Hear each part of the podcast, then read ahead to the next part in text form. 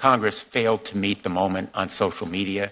Now we have the obligation to do it on AI before the threats and the risks become real. Sådan her lød det, da man i det amerikanske senat for nylig afholdt en stor høring om AI, blandt andet med OpenAI's direktør Sam Altman som central figur. We're here because people love this technology. We think it can be a printing press moment. We have to work together to make it so. Der er indrømmet langt fra sådan en høring til eventuel regulering eller lovgivning, men om ikke andet, så kan høringen være med til at skabe en forhåbentlig oplyst samtale om muligheder og udfordringer ved den aktuelle voldsomme udvikling inden for kunstig intelligens.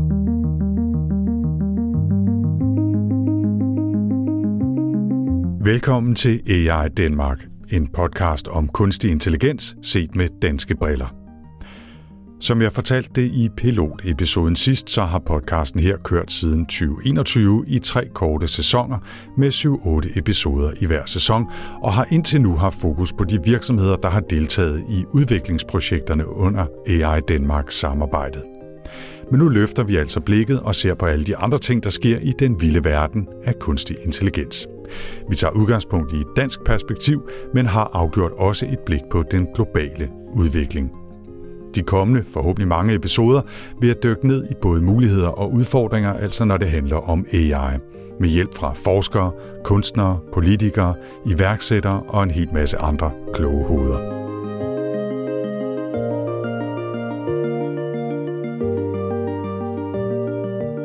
I denne første rigtige episode af AI Danmark, der får jeg besøg af adjunkt Sine Sambak fra Copenhagen Business School.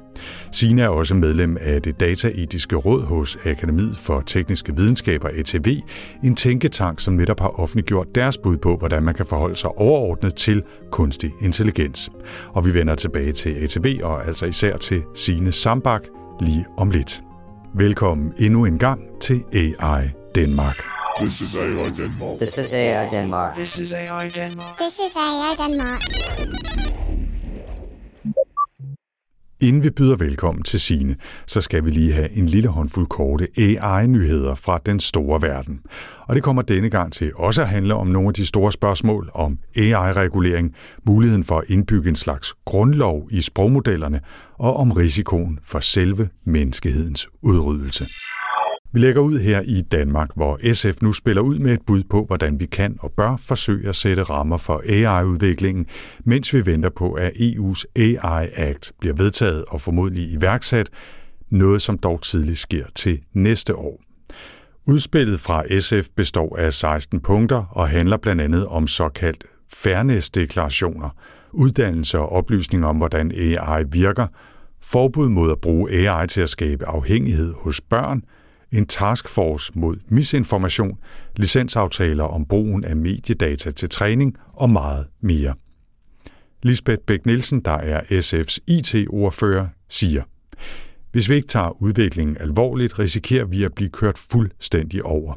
Vi er nødt til at gøre os nogle overvejelser og fastlægge nogle rammer.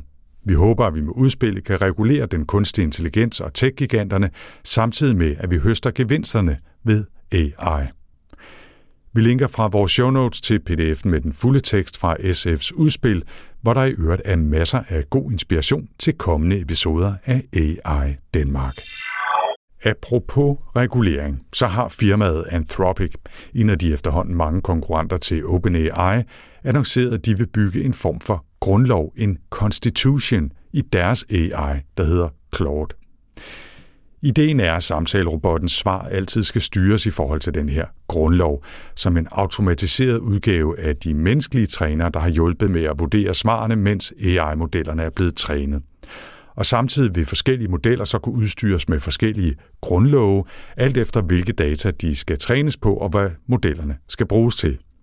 Det fungerer ifølge Anthropic på den måde, at først bliver sprogmodellen givet en række grundlæggende principper og eksempler på, hvordan svar kan overholde eller ikke overholde de principper, og bagefter bliver den så trænet til at vurdere sine egne svar for at se, om de også overholder den her grundlov. På den måde slipper man, potentielt i hvert fald, for at sætte tusindvis af underbetalte mennesker til at se på de mange racistiske, sexistiske eller på anden måde traumatiserende svar, som sådan en øh, samtalerobot kan komme med. Det er stadig early days for Anthropic og Claude her, men ideen bliver modtaget med interesse og samtidig en vis skepsis. På den ene side er det jo smart, hvis man kan bruge en slags indprogrammeret etik til at træne AI'en i at være i overensstemmelse med vores egne verdensopfattelser. På den anden side har den slags automatisering bare ikke altid virket voldsomt overbevisende historisk. Se for eksempel bare på Metas forsøg på at bruge AI til at rydde op i feedet på Facebook.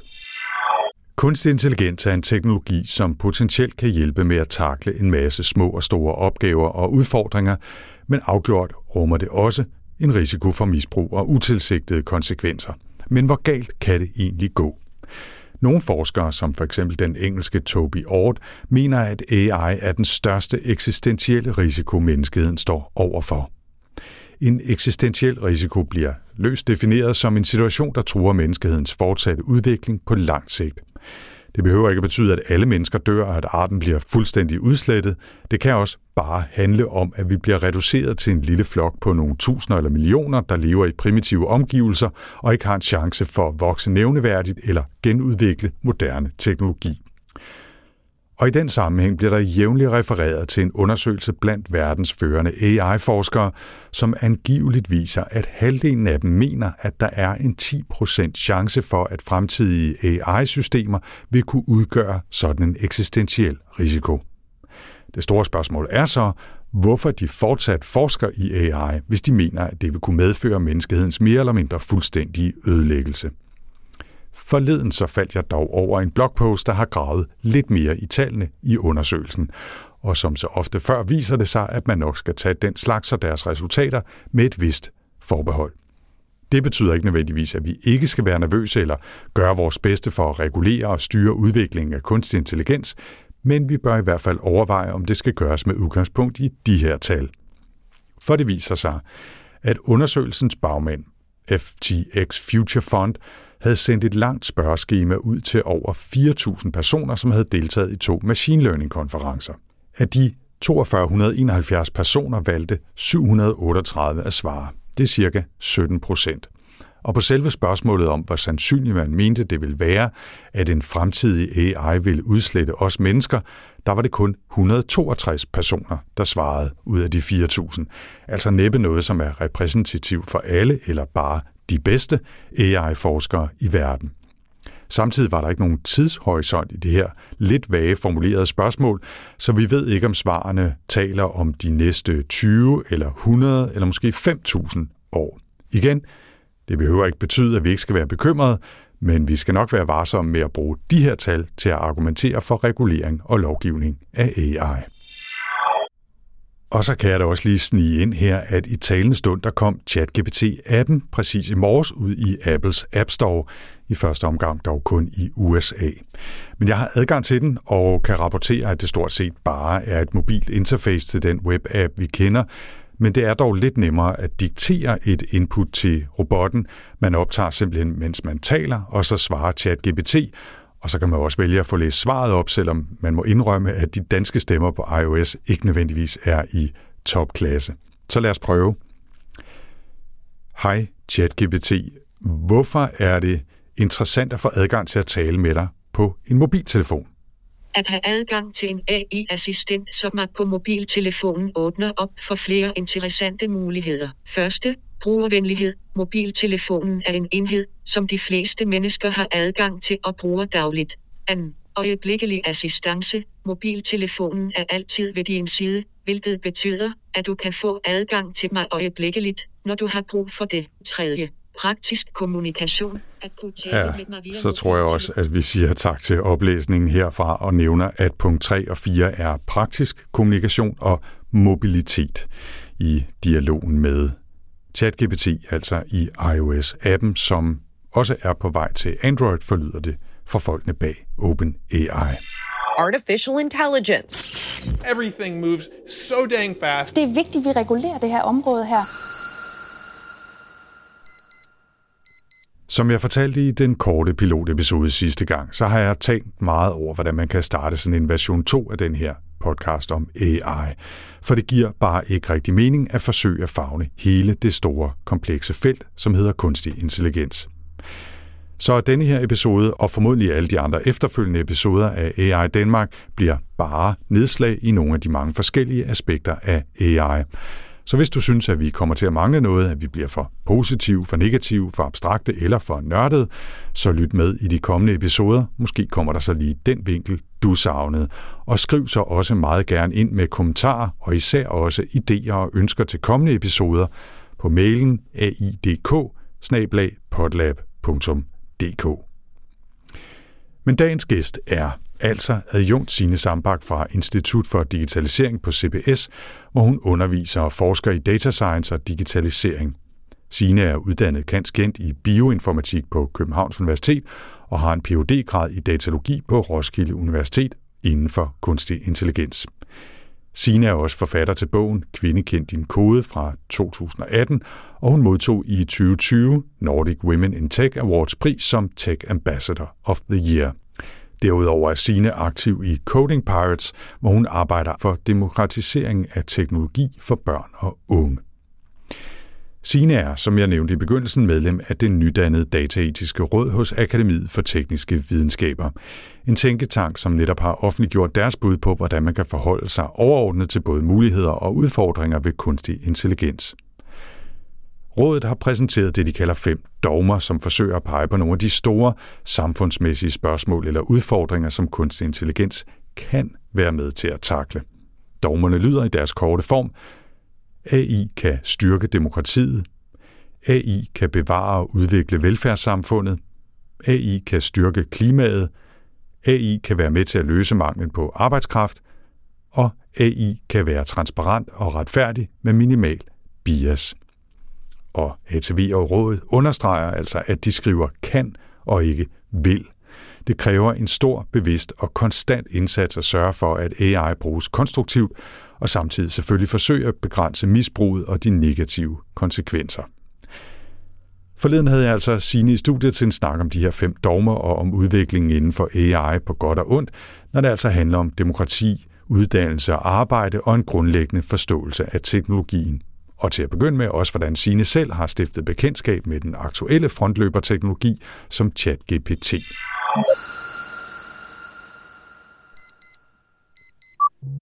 Jeg bruger det ikke super meget i mit eget arbejde, men jeg har faktisk øh, undervist en lille smule i det, og jeg har selvfølgelig også leget med det og fulgt debatten rigtig meget, fordi jeg tænkte, det, det må være noget, der også er relevant for mig, når jeg nu arbejder med AI og forsker i det sådan lidt udefra.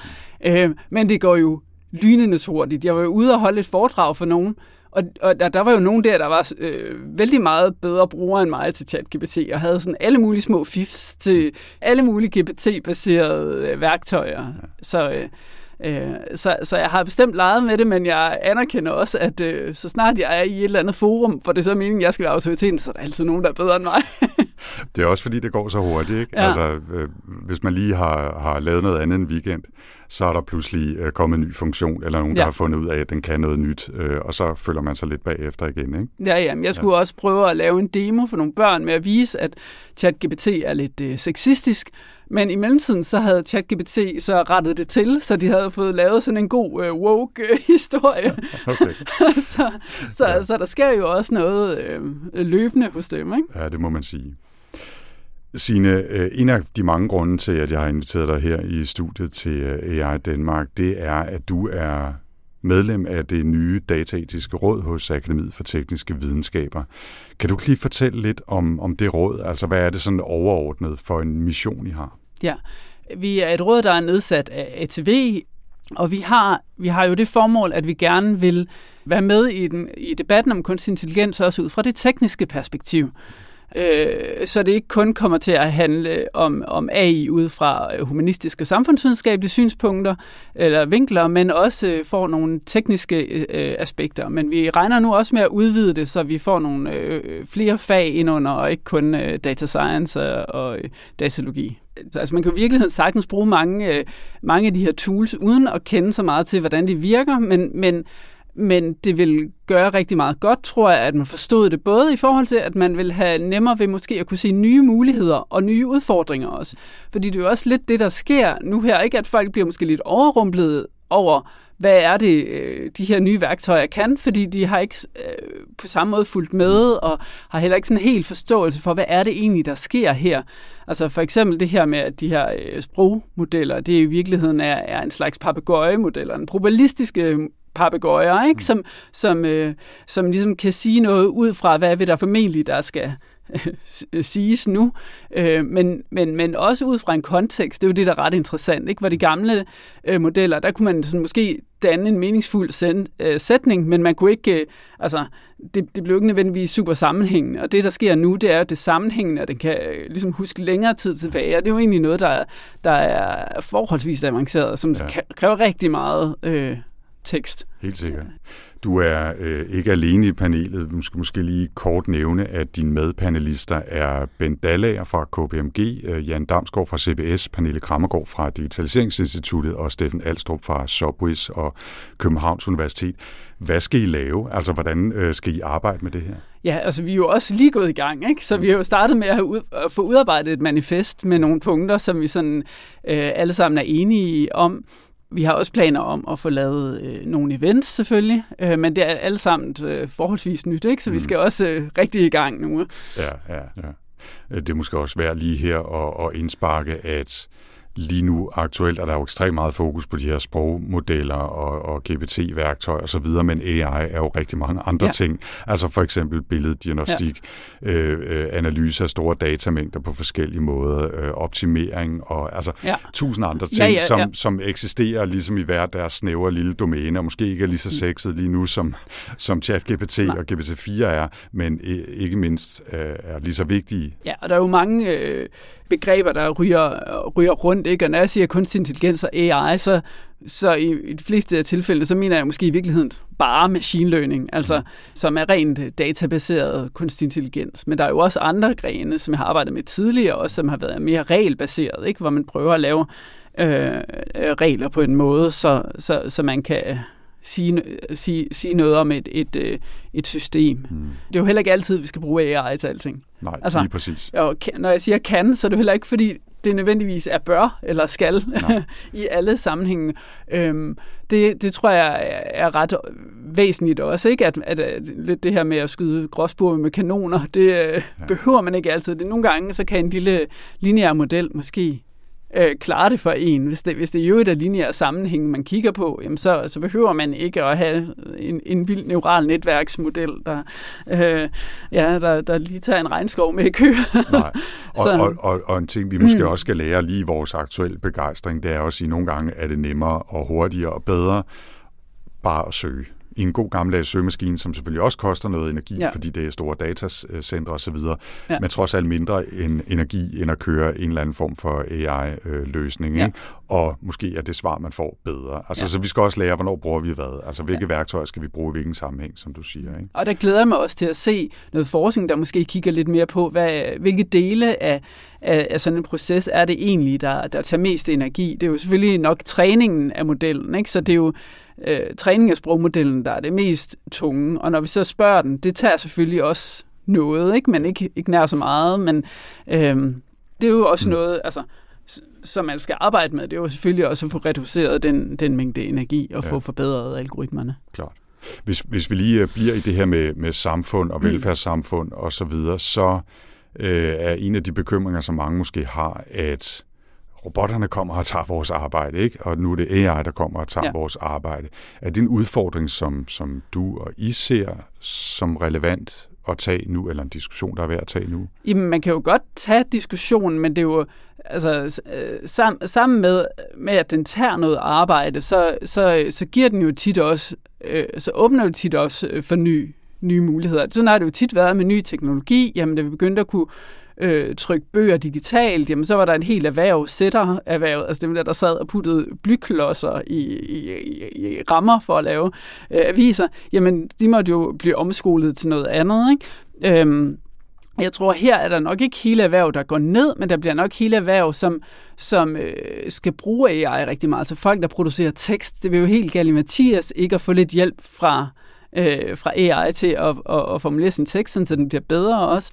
Jo, eller i hvert fald, mm. man kan få lavet det første udkast til det, og ja. så videre. Ikke? Altså, og, og igen, Øh, underteksten skal ligesom være her, når vi peger på mulighederne i anvendelsen af kunstig intelligens i forskellige sammenhænge, så øh, er der jo også altid nogle udfordringer. Ikke? Altså, Ja. det her kan jo også godt, det, det kan jo betyde for nogle mennesker, at de mister deres arbejde, fordi pludselig opdager et, lad os sige, et øh, PR-firma, at de kan skrive øh, 90% af teksterne ved hjælp af sprogværktøj, og så kan de fyre fem medarbejdere. Ikke? Ja. Det, er, det er selvfølgelig meget ærgerligt.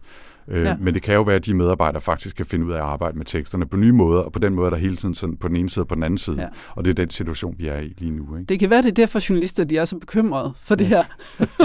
ikke for...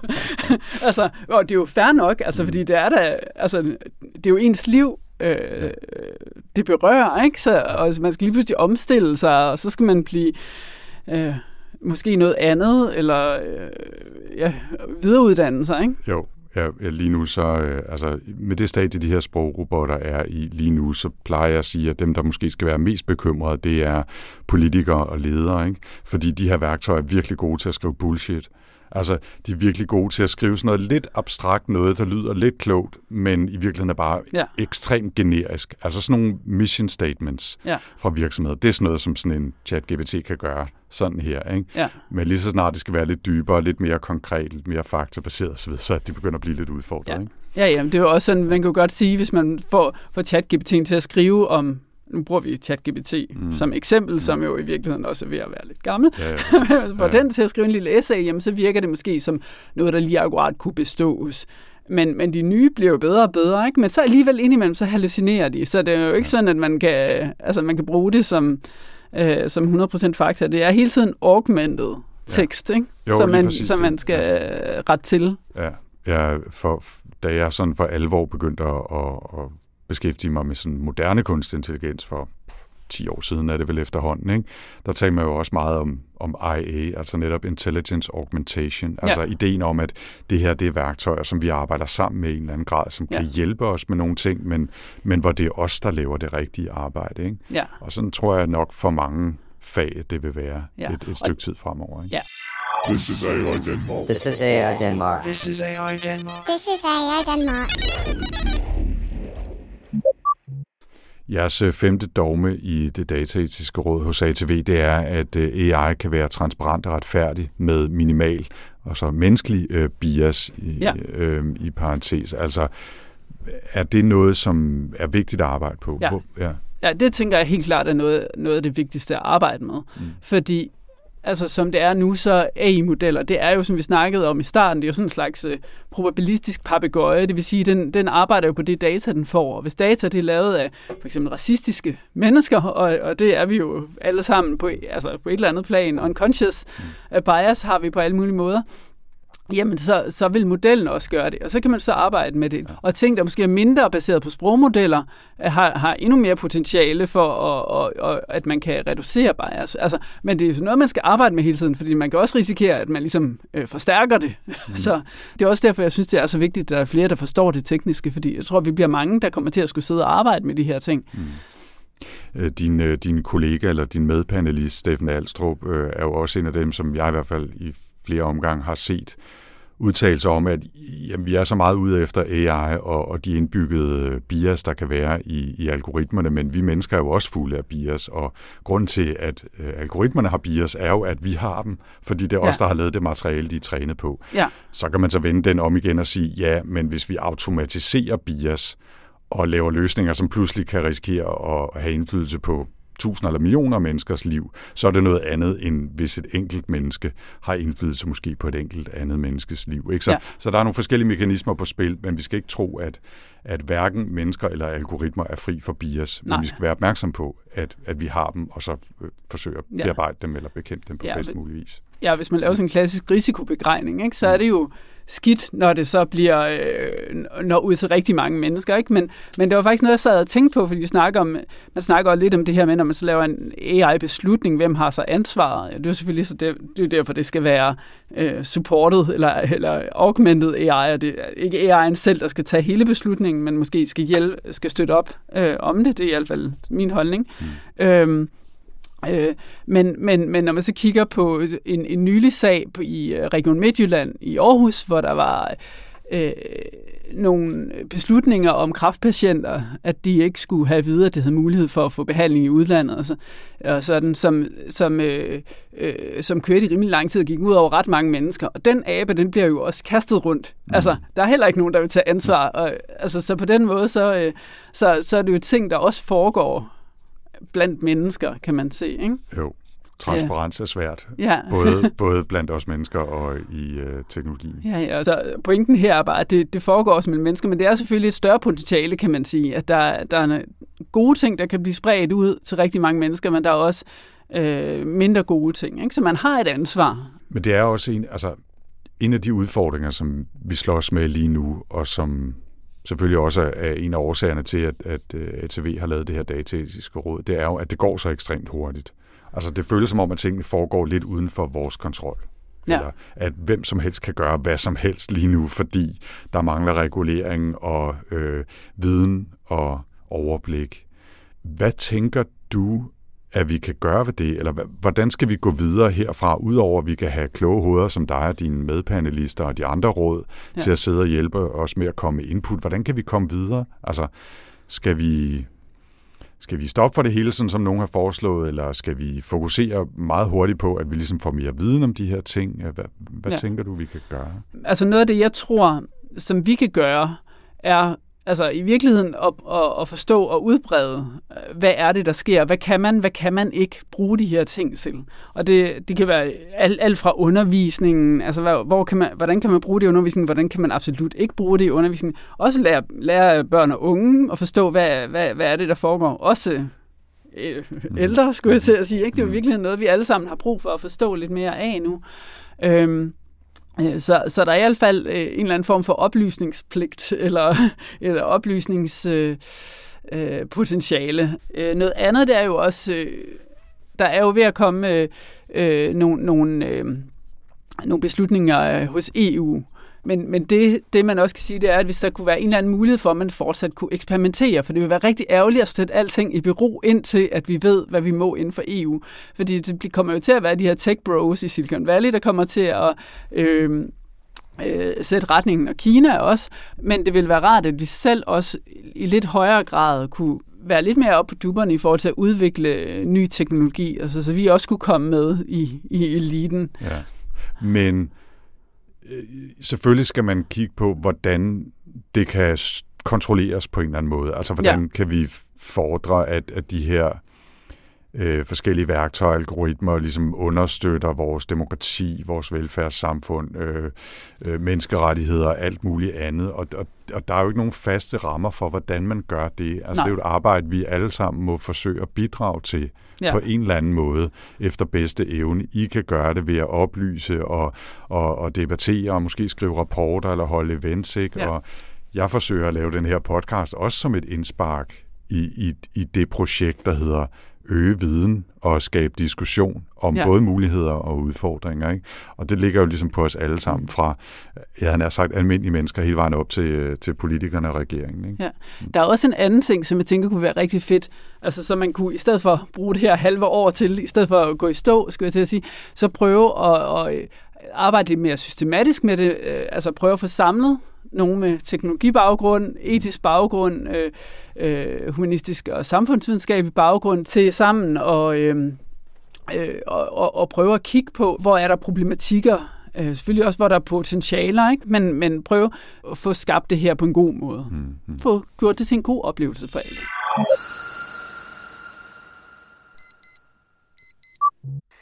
Og det var altså adjunkt Signe Sambak fra CBS og medlem af det dataetiske råd hos Akademiet for Tekniske Videnskaber, der fortalte. Med det slutter denne første rigtige episode af AI Danmark. Partnerne i AI Danmark-projektet er Teknologisk Institut, Alexandra Instituttet, Aalborg Universitet, Danmarks Tekniske Universitet, Københavns Universitet, IT-universitetet og Innovation Center Danmark, Silicon Valley. Projektet er udviklet i samarbejde med og støttet af Industriens Fond. Hvis du vil vide mere om AI Danmark, så kan du besøge aidanmark.dk, Og hvis du vil skrive til os med idéer, kommentarer eller andet input, så er du meget velkommen til at kontakte os på mailadressen aidk altså aidk podlab.dk. I vores show notes linker vi til nyhederne og til sine Sambak, og selvfølgelig også til artiklen om det dataetiske råd hos ATV. AI Danmark er produceret af Podlab, og jeg hedder Anders Høgh Nissen. Podcasten vender tilbage igen den 8. juni. Tak for denne gang. This is AI Denmark. This is AI Denmark. This is AI Denmark. This is AI Denmark.